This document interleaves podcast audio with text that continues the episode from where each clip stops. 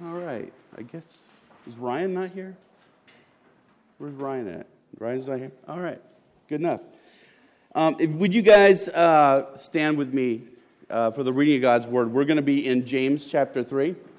It'll be on the screen if you need it. If you need a Bible, throw your hand in the air, and someone will bring you one that you can borrow or steal. Uh, otherwise, turn, click, swipe, tap, touch, whatever you do to get to James chapter 3. And we're going to read to first 12 verses. Not many of you should become teachers, my brothers, for you know that we who teach will be judged with greater strictness. For we all stumble in many ways, and if anyone does not stumble in what he says, he is a perfect man, able also to bridle his whole body. If we put bits into the mouths of horses so that they obey us, we guide their whole bodies as well.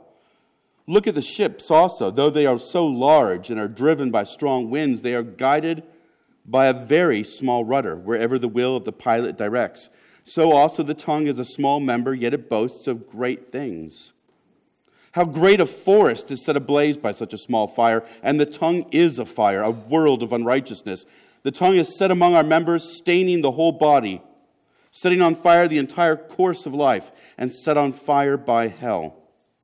For every kind of beast and bird or reptile and sea creature can be tamed and has been tamed by mankind, but no human being can tame the tongue. It is a restless evil full of deadly poison. With it we bless our Lord and Father, and with it we curse people who are made in the likeness of God. From the same mouth come blessing and cursing. My brothers, these things should these things ought not to be so. Does a spring pour forth from the same opening both fresh and salt water? Can a fig tree, my brothers, bear olives, or a grapevine produce figs? Neither can a salt pond yield fresh water. You may be seated. Father God, we are, uh, we are grateful that we are coming together to worship you. We are grateful that you give us your word, and in your word you caution us about our words. May we be attentive this morning, hear those things, and heed them with caution. We lift up, God, um, this concert going on across the street from us today. We pray for safe travels for those who are coming to that festival. God, we also know uh, that in this sort of exciting uh, music scene uh, that, that attracts so many, and we are so thankful for the music that is produced by, by your saints and, and your holy ones. And yet we know that there are those who are attracted uh, to it for false motives. We know that there are, are kids who do not yet know the redemptive power of the cross of Jesus Christ. We pray, God, that you would be revealed to them, that um, that you would show up for them in, in, in their lives, uh, both the depth of their sin and the riches of your grace, and might truly be converted.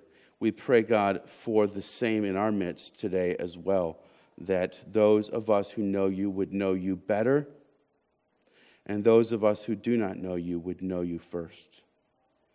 It's in Jesus' name we pray. Amen. When I was uh, in, I don't know, fifth grade, sixth grade, I was going through that, that awkward phase where I didn't really know how to, to deal with girls. Um, that, that pretty much lasted until, until I got married, and then I didn't have to worry about it anymore. Um, but, you know, I had, I had this gimmick. It worked pretty well. You know, when you weren't sure, you know, how to, how to talk to a girl or how to break the ice, you just you said something kind of crazy, you know, you just said something kind of absurd. And then they'd be like, what? You know, and then, then they'd be like, no, I'm just kidding. So, so and then, then the ice was broken. You could continue, right? So, you know, I'd been talking to this, this girl for, for a while, and we, you know, I, I wouldn't say I got a thing for her, but, you know, maybe, maybe an evolving thing. You know, we were friends. We talk on the bus all the time. We were having fun. And uh, my brother had, my little brother had a basketball game, and uh, we were at the basketball game, and, and uh, this girl's brother was in the same class, and he had a basketball game, and, and she was there. And I was like, oh, okay, caught off guard. This is not school. It's not the bus. Foreign situation. How do I react? And so I said, uh, we'll, we'll, call her Katie. That's not her name, but uh, I hate you, Katie. You know, so that was the perfect, perfect entrance, right? I hate you, Katie. And then she's supposed to go, what? You know, I'm supposed like, no, no, no, I'm just kidding. And then the ice is broken and we can continue, right? Well, that didn't work because Katie just kind of got really upset and like turned and walked off. And I was like, oh crap, I messed this up. Um, and then it turns out that like standing right next to me was my mom, right? And apparently she was talking to Katie's mom right next to her. Katie's mom heard the whole thing and thinks I'm a horrible human being now.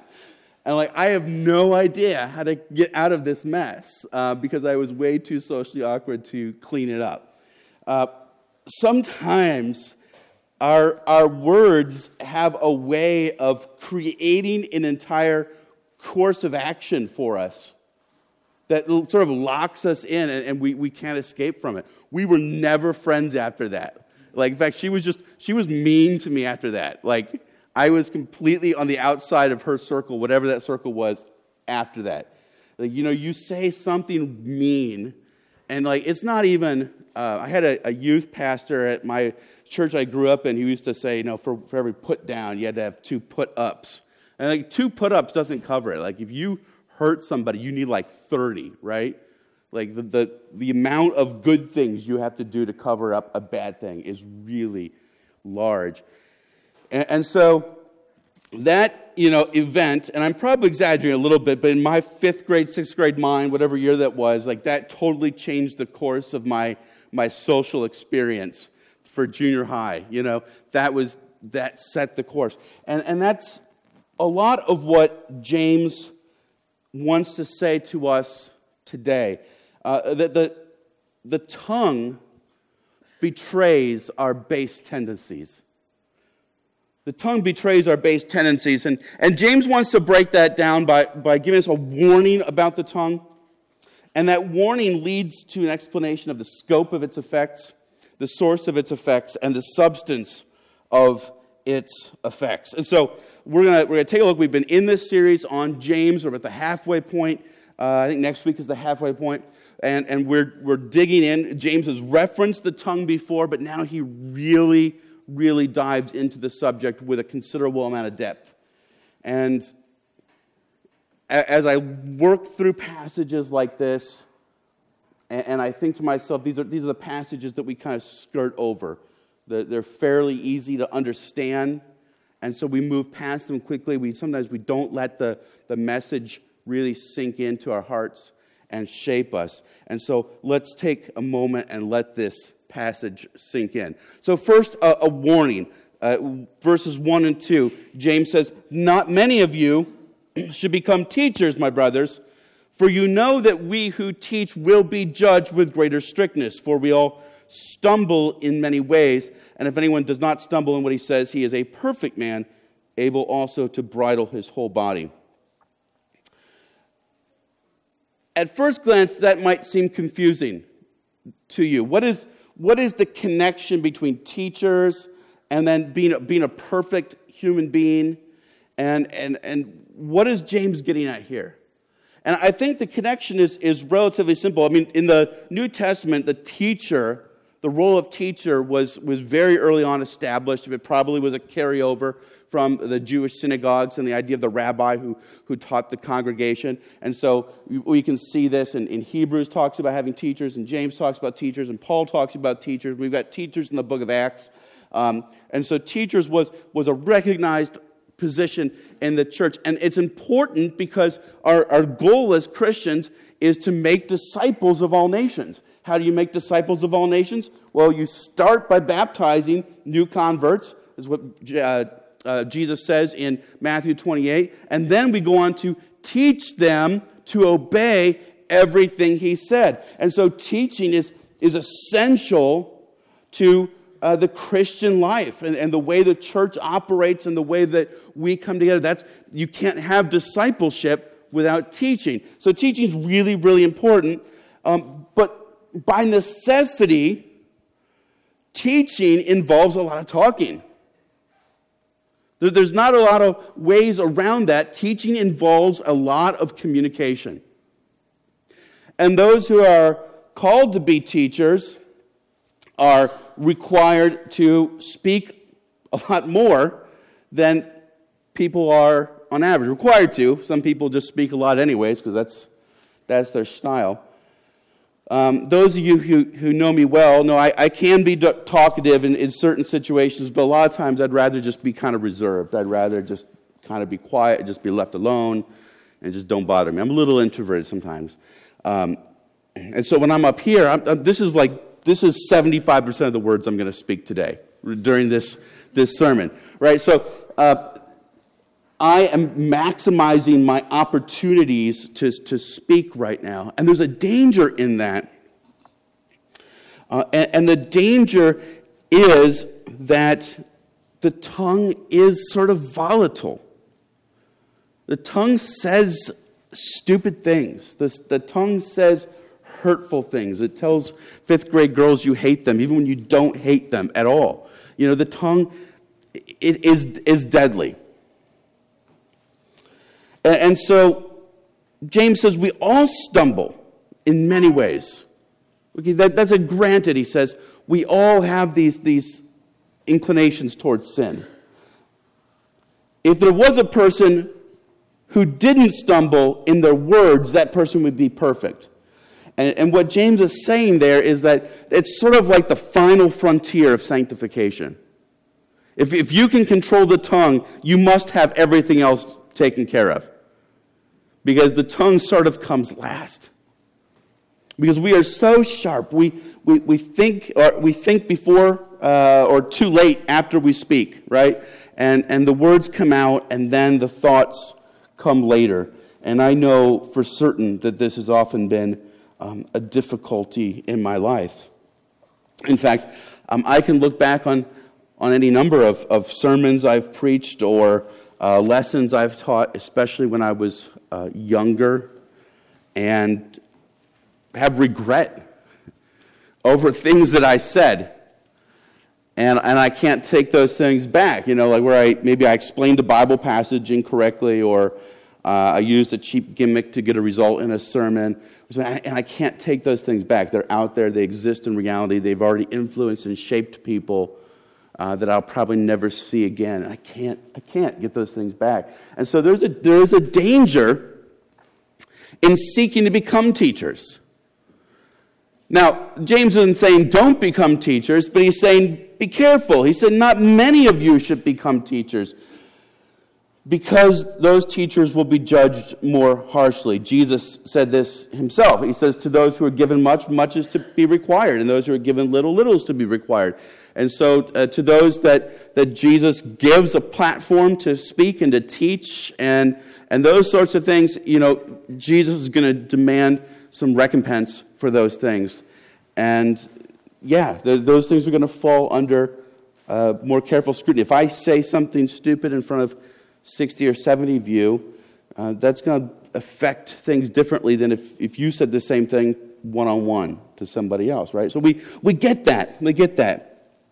Um, so he's not saying don't be teachers, but there is wisdom in speaking less. What does the proverb say that even the fool is thought wise if he holds his tongue? Right? We, we understand that there is um, a, a relationship between how much we speak and the power of our words. It's famously said that, and I don't know if it's apocryphal or not, but it's a great story that at the, at the Constitutional Convention uh, of the United States of America, George Washington was silent the entire time. Until, until one, one point later on, I don't even remember the, the specifics, but at one point he got up and spoke. The entire Constitutional Convention. And when he did, it carried great weight, and everyone listened. So there is value in being very careful of our tongues. We know they are dangerous. And James wants to drive this point home. He's not talking to teachers, but he's talking to people who might think themselves to be teachers. Maybe not.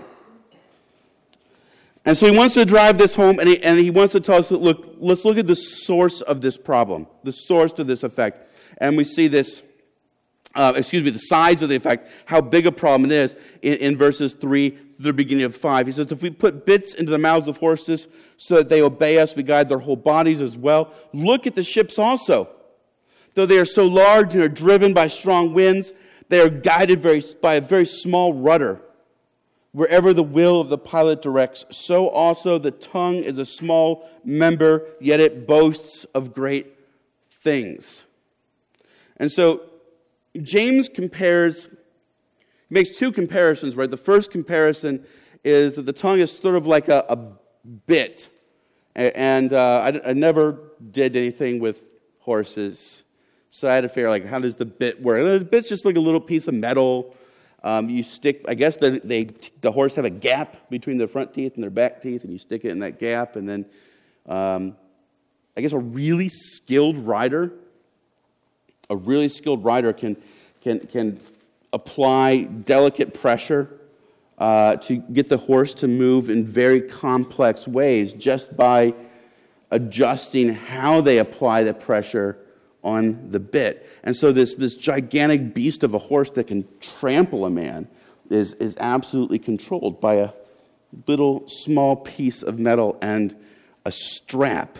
James also gives the, the example of a, a ship and these, uh, these large Roman, I mean, we are not talking about baby ships. They had large ships in the first century, too. And even these massive vessels could be controlled by one man turning a, a wheel connected to a rudder and, and steering the, the vessel wherever it might go on the winds and the waves.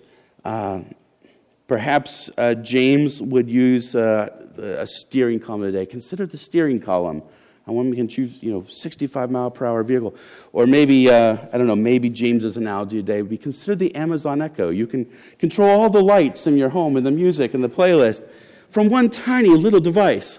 Um, whatever his analogy would be today, um, I think James was using maybe a little bit of godly hyperbole uh, that controlling the tongue can control the entire self. At first glance, it says, yeah, okay, that's, that's a little extreme, James, but you don't mean that fully. And, and he probably doesn't mean that in the, the absolute fullest sense that the tongue is the end all be all. In fact, his conclusion so also the tongue is a small member, yet it boasts of great things. He doesn't say so also the tongue is a small member that does everything. Um, but he does make a really powerful comparison between a couple small things that can control the whole entity. And, and there are ways in which I think that's not too far from reality. Uh, I'll give you a couple examples. Um, we have a tendency to be obligated to follow through on what we say. So if we say we're, we're going to, to do something, we have one of two possibilities left to us, right? We, we have limited ourselves now to two possibilities. Either we make good on our word or we don't.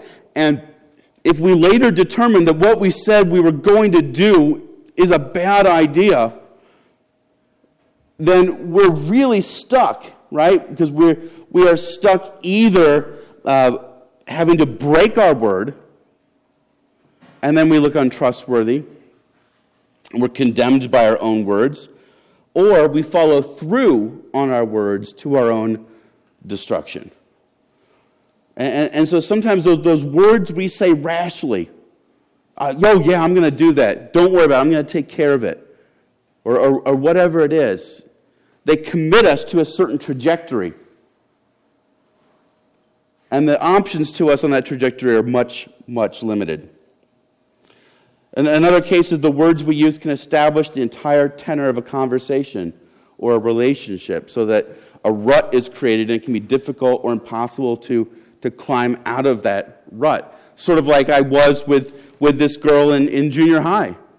I, I, I, with one sentence, entirely changed the course of our relationship in a way that was uh, practically inescapable for me. Entirely changed everything. And you know, you've probably had experiences like that in your life uh, the first uh, meeting on a job interview or, or uh, uh, an interaction with a coworker. You know, sometimes once somebody has begun to distrust you or dislike you or be hurt by you, it is nearly impossible to change the course of that relationship. But the, the opposite is true too, although not nearly as strong.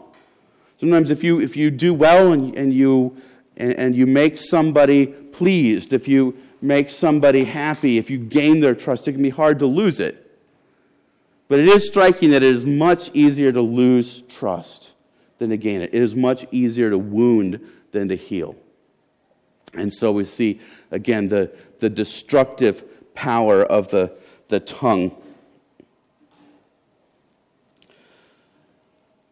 I was um, he, James continues in verse 5 with, with really a, a, another metaphor that sounds like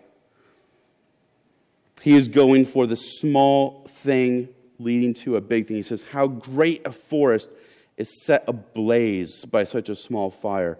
Actually, he's setting up a new point here. He's setting up the new point of the source of the effect. But it is a, a powerful analogy we, we still have the phrase, uh, it was spreading like wildfire. And uh, we have this idea, we know something goes fast and powerfully and destructively. Last year, not far from my, where my parents make their home uh, in Tennessee, there was great wildfires that ravaged across this, uh, the areas around Gatlinburg and Pigeon Forge and, and east of Knoxville. The Knoxville News Sentinel reported uh, early winter, late last fall. The teenagers charged with setting the fire in the Great Smoky Mountains National Park that ultimately spread to torch thousands of homes and businesses and kill 14 people were horsing around with matches, sources say. The boys, aged 17 and 15, were charged this week in Sevier County Juvenile Court with aggravated arson. Sources familiar with the teenagers and the investigation, but not authorized to speak publicly about the case, say the two boys are friends and they were hiking on the Chimney Tops Trail in the park on November 23 and tossing lit matches onto the ground around the trail. A hiker unwittingly captured an image of the boys walking away from the trail with smoke in the background, and the teenager's clothing helped authorities identify them. Little tiny match. And if you've seen the videos, I couldn't find a video to put up there that wasn't either way too long, had too many ads in it, or way too many uh, words to bleep out. But the fire, if you saw any of the videos, was incredible. And, and there are some absolutely harrowing videos of that from a little tiny match. James says our words have the same power. So let's, let's look at what he says about the source of that effect. Again, like I said, this, this metaphor of the forest being set ablaze by a small fire is really his attempt to move toward the source of the effect. He's going to compare the tongue to a fire, which superficially resembles the last two comparisons something small creating something big. And that's, eh, that's true, but the, it's also changing in, in terms of its nature. Whereas a boat and a, and a bit in a horse's mouth are kind of benign, they're kind of neutral. This blazing forest fire is absolutely catastrophic, it's absolutely destructive. And in fact, he wants to highlight it, so he goes for more of a simile. The tongue is like, you know, a, a small spark, to the tongue is, he goes full out metaphor, the tongue is a fire. And then James begins to pile up phrases in a way that's difficult to capture in good English, but the meaning is, is, is clear enough. The tongue is a fire, a world of unrighteousness. The tongue is set among our members, staining the whole body, setting on fire the entire course of life, and set on fire by hell.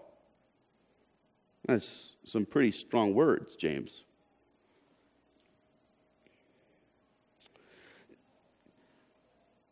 One of the things you'll notice um, as you read the passage over and over again uh, a few things that do stand out no matter what translation you're looking at,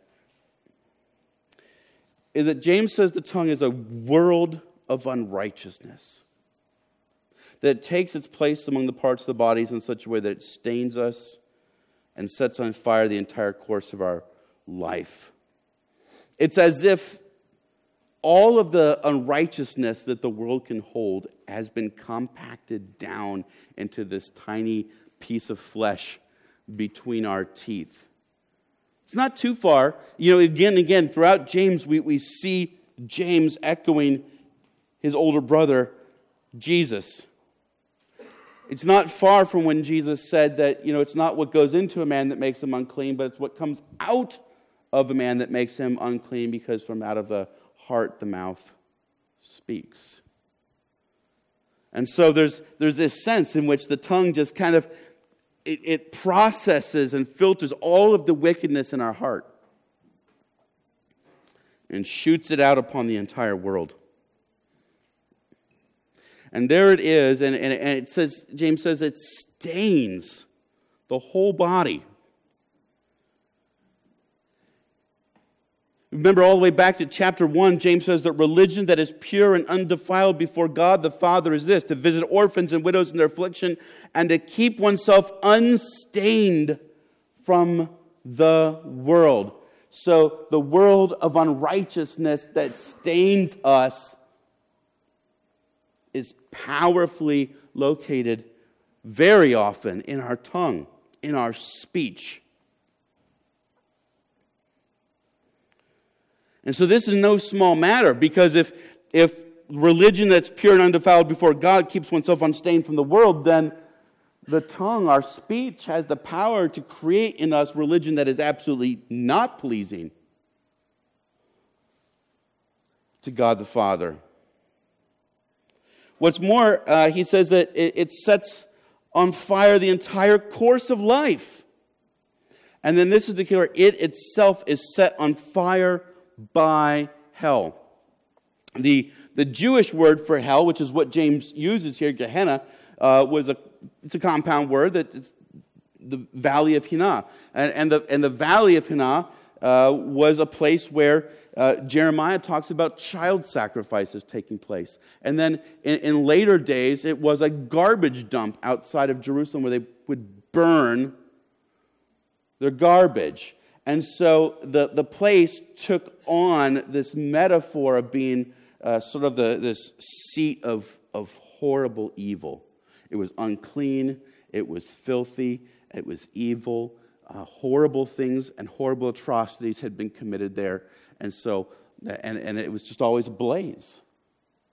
And so it, it becomes this metaphor for the place of enduring and, and unending punishment.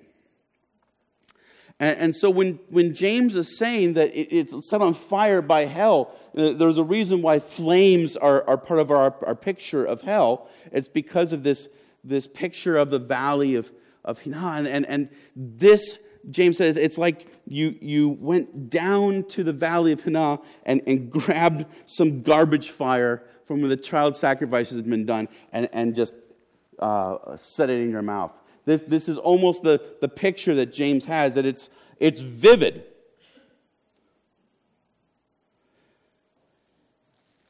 And, and so there's a reason.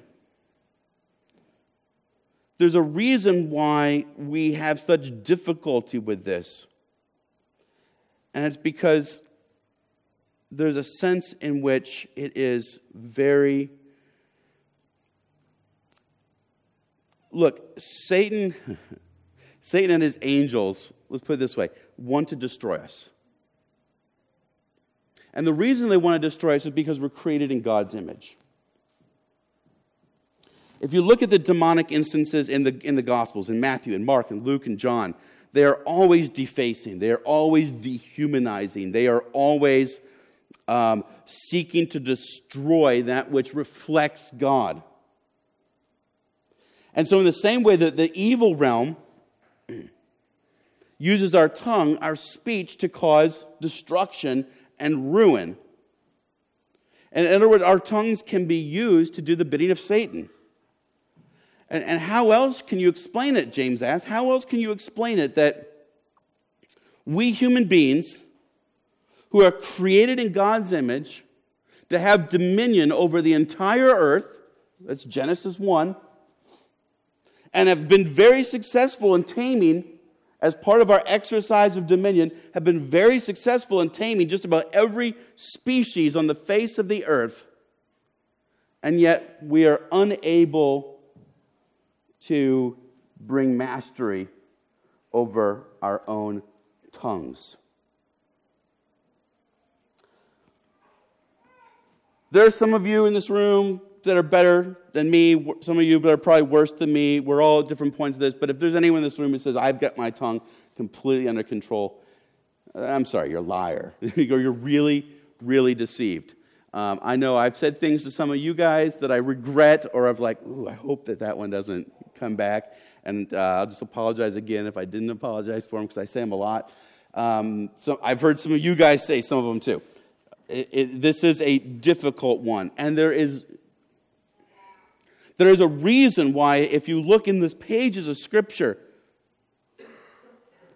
we like to look at the biggies, the big sins, right? You know, um, adultery and, and murder, and, and, and these are the big ones, right? These are the ones that really matter. And yet, as you look at the pages of Scripture over and over again, the sins of our speech are listed right there with the so called big ones.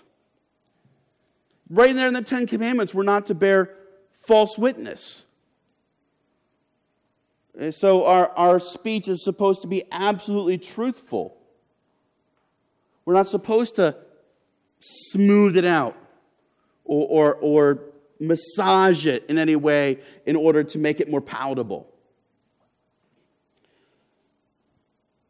Proverbs 18:21 says death and life are in the power of the tongue. And those who love it will eat its fruits. Leviticus 19:6 You shall not go around as a slanderer among your people.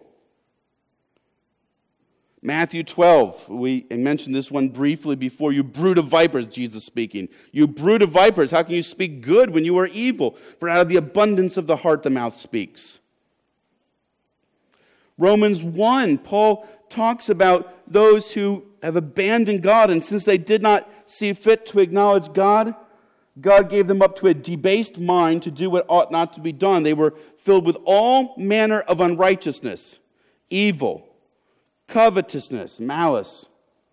They're full of envy, murder, strife, deceit, maliciousness. They are gossips, slanderers, haters of God, insolent, haughty, boastful inventors of evil, disobedient to parents, foolish, faithless, heartless, ruthless. And so on it goes. And so, so that the, the apostles have to con- constantly counsel Christians to behave differently. In Ephesians 4, let no corrupting talk come out of your mouths, but only such as is good for building up or let all bitterness and wrath and anger and clamor and slander be put away from you. Or, but sexual immorality and all impurity and, or covetousness must not even be named among you. Let there be no filthiness, nor foolish talk, nor crude joking, which are out of place, but instead let there be thanksgiving. In Colossians, put to death what is earthly in you sexual immorality, impurity, passion, evil desire, and covetousness, which is idolatry. In these two you once walked when you, were, when you were living in them, but now you must put them all away anger, wrath, malice, slander, and obscene talk from your mouth. And I could go on and on and on and on and on. That's only half the passages I had in my notes, and that's only about a quarter of the passages in Scripture. You get the idea that, that the sins of our speech are always right there with the so called biggies.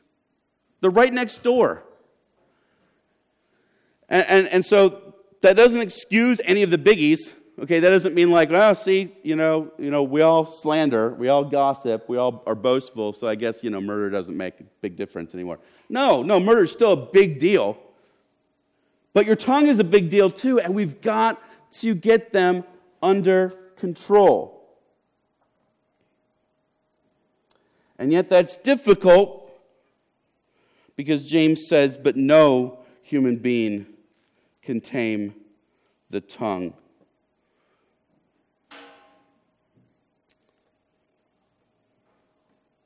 So if the tongue stains us from the world and and and yet religion that pleases God is to keep ourselves unstained from the world, what hope then is for us? And here's where James is going to drive this home. He wants to get to the substance of the effect of our tongue. What is the very nature of it? What is the very stuff here? And, and we see this in the, the second part of verse 8 through the end of the paragraph. He says, a restless evil, full of deadly poison. With it we bless our Lord and Father, and with it we curse people who are made in the likeness of God. From the same mouth come blessing and cursing. My brother, these things, my brothers, these things ought not to be so. Does a spring pour forth from the same opening both fresh and salt water? Does, does uh, can a fig tree, my brothers, bear olives, or a grapevine produce figs? Neither can a salt pond yield fresh water. James says it's a restless evil. And in saying that, he is coming back to a theme that he's touched on at least two other times in this epistle so far. You know, we haven't talked about restlessness. You're right. Um, but this is one of those terms. It's got some, you know, James constantly is taking these words, slightly twisting them in order to, to kind of bring a thread through the entire book. A, book that seems like it's going from topic to topic to topic to topic to topic, but he weaves these key words throughout that, like, like stringing beads on a, a necklace that kind of hold all these themes together. And it's a, it's a peculiar choice of words, but here, here it is. It's simple enough. This is, uh, this is our old friend from the very beginning of the book. This is all the way back to, to James chapter 1 when he talks to us about about how we ask God, and we need to ask God in faith with no doubting, for the one who doubts is like a wave of the sea that is driven and used. That man is a double minded man, unstable in all his ways. This restlessness here is the double minded man again. It's the wavering man. It's the person whose commitments to the Lord Jesus Christ are fluctuating, they're unstable, they're moving, they are not standing on solid ground. They're restless in that sense. And that restlessness is evil. We know it's full of deadly poison. Uh, the Psalms, and, and, Paul quoting the Psalms, uh, talks about them being like the, the poison of a, a viper. And you see this double mindedness in that with this same part of our body, we bless the Lord and Father and we curse people who are made in that same God's image. You, you hear the, the double mindedness there? There's this sort of contradiction.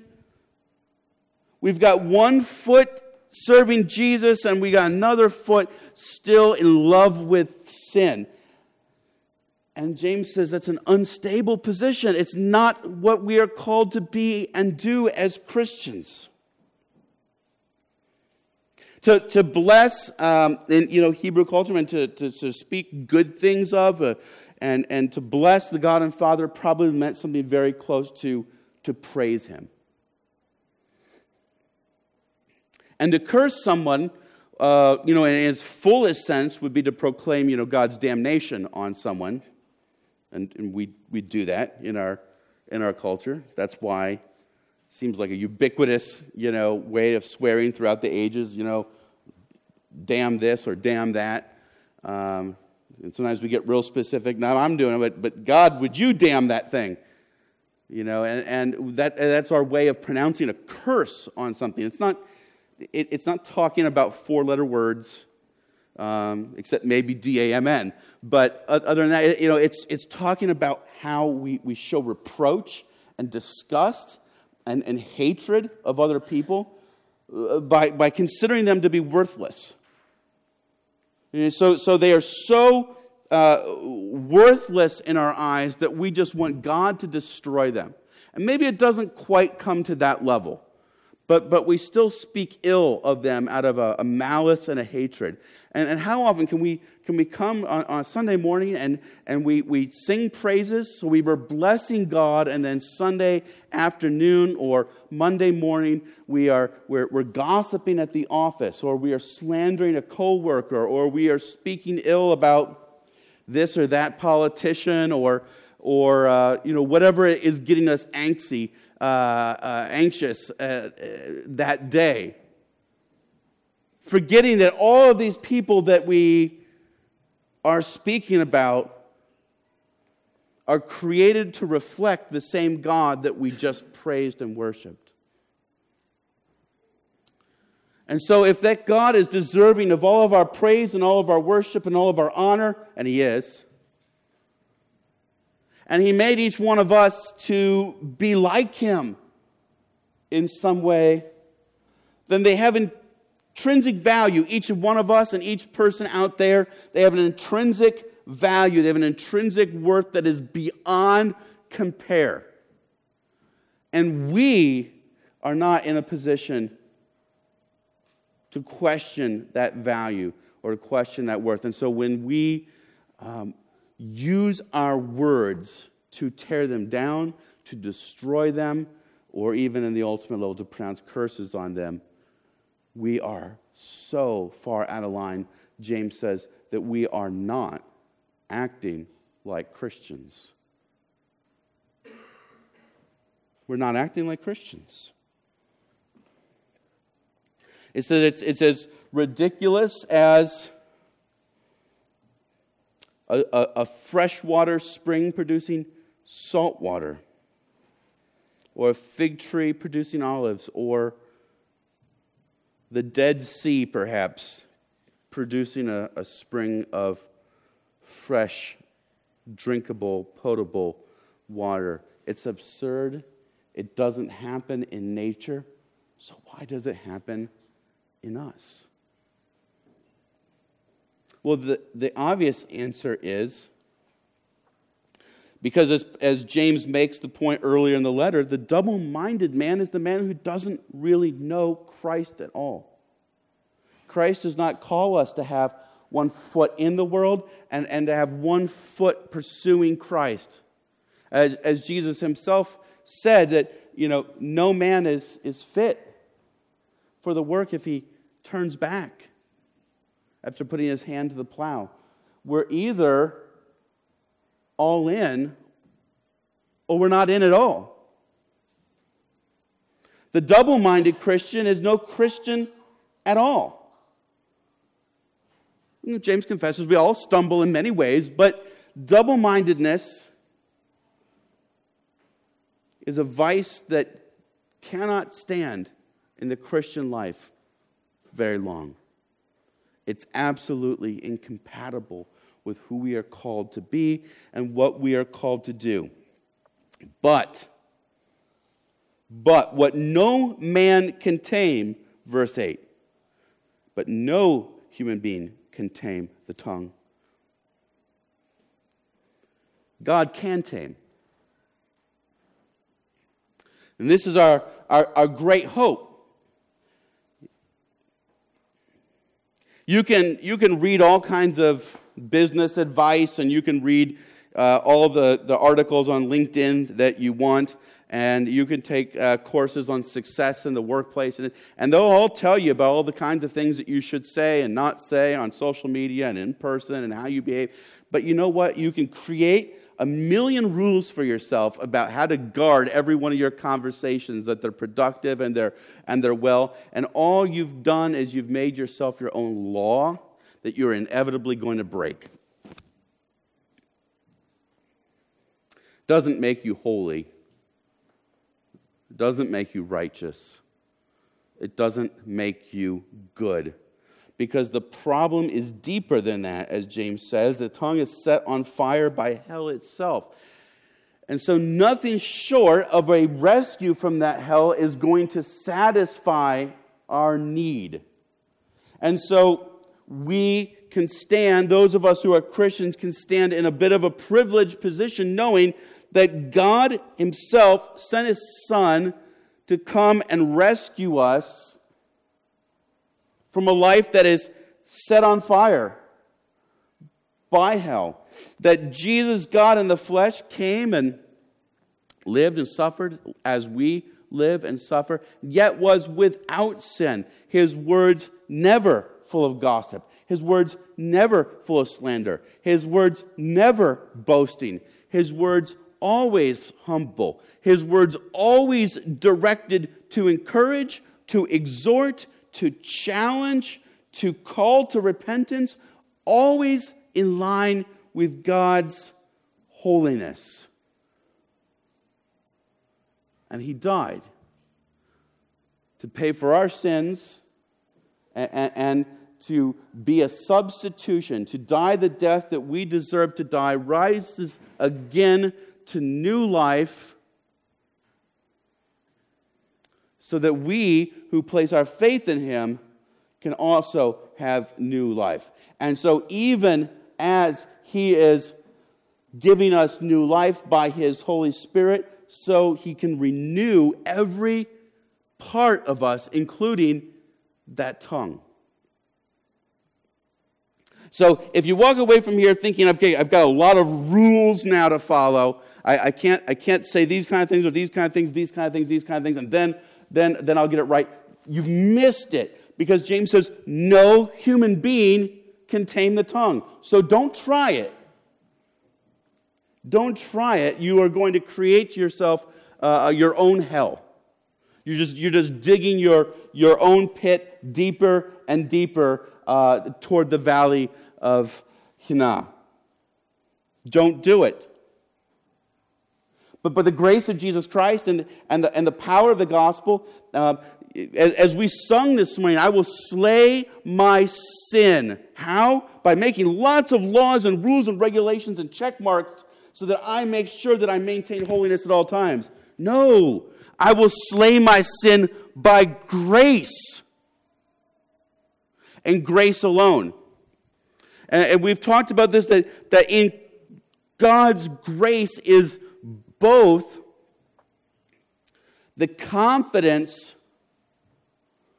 to stand even when we know we are worthless, even when we know we are sinners, and even though we, we know we should shrink back we can stand because Christ's blood has covered us. It's, it's confidence.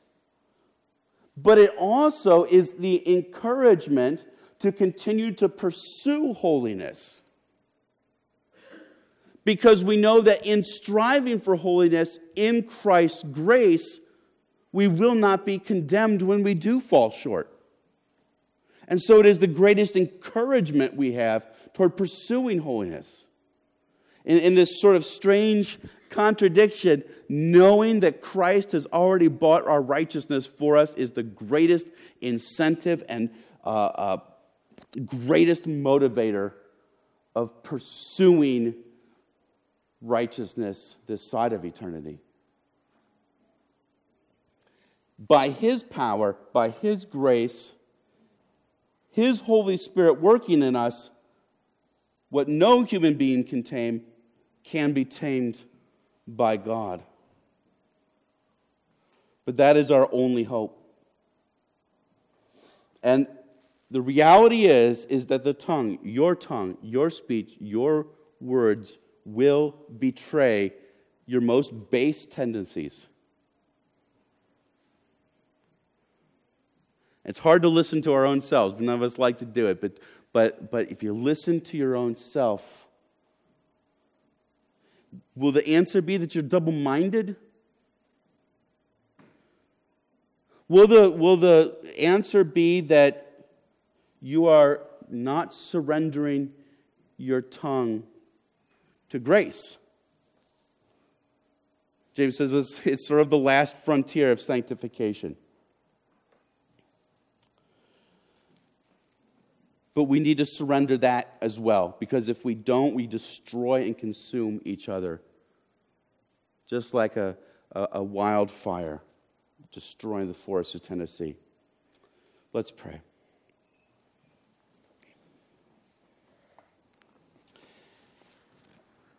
God, I confess that um, my, my words are, are hurtful and destructive sometimes. We confess that because we, we recognize, and I hope we all recognize, that our words can be so hurtful and destructive.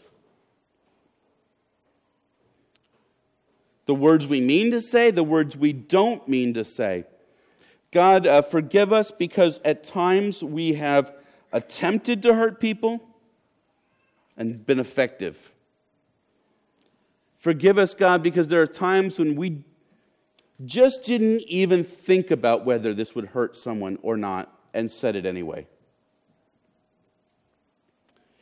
And so we didn't show them the consideration they deserved, not because of who they are, but because of whose image they're made in.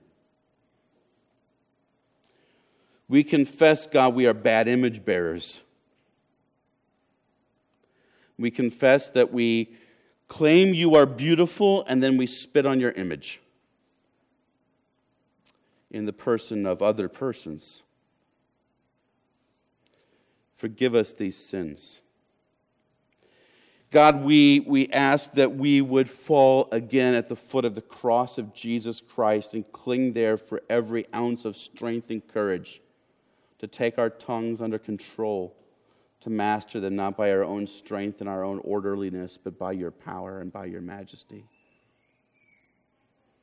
That we might show love and affection and, and compassion and goodwill and a readiness to proclaim your gospel with each and every breath that crosses our tongues. It's in the name of Jesus Christ we pray. Amen.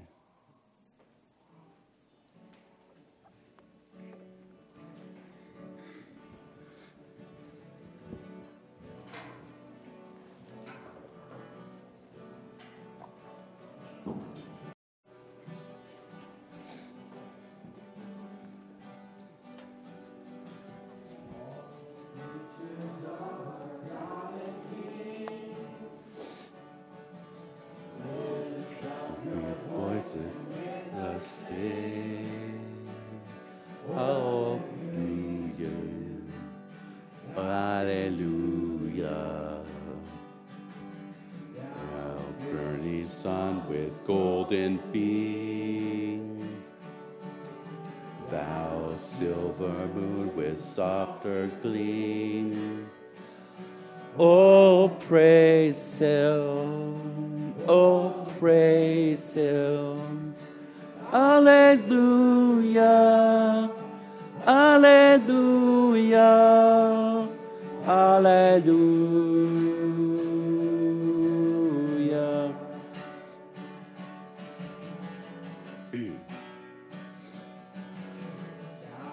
Rushing wind art so strong. Ye clouds that sail in heaven along. Oh, praise Him. Hallelujah, sing. Thou rushing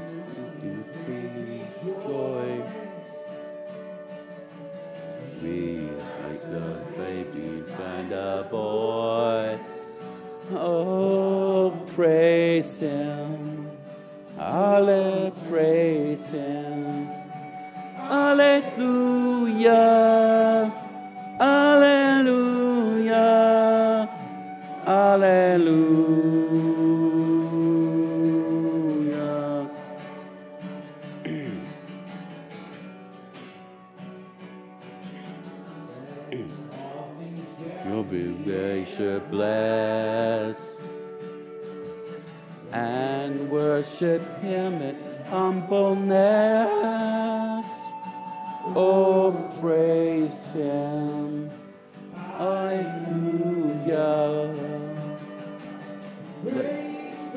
The Father, praise the Son. And the Spirit, three in one. Oh, praise Him. Oh, praise Him. Alleluia.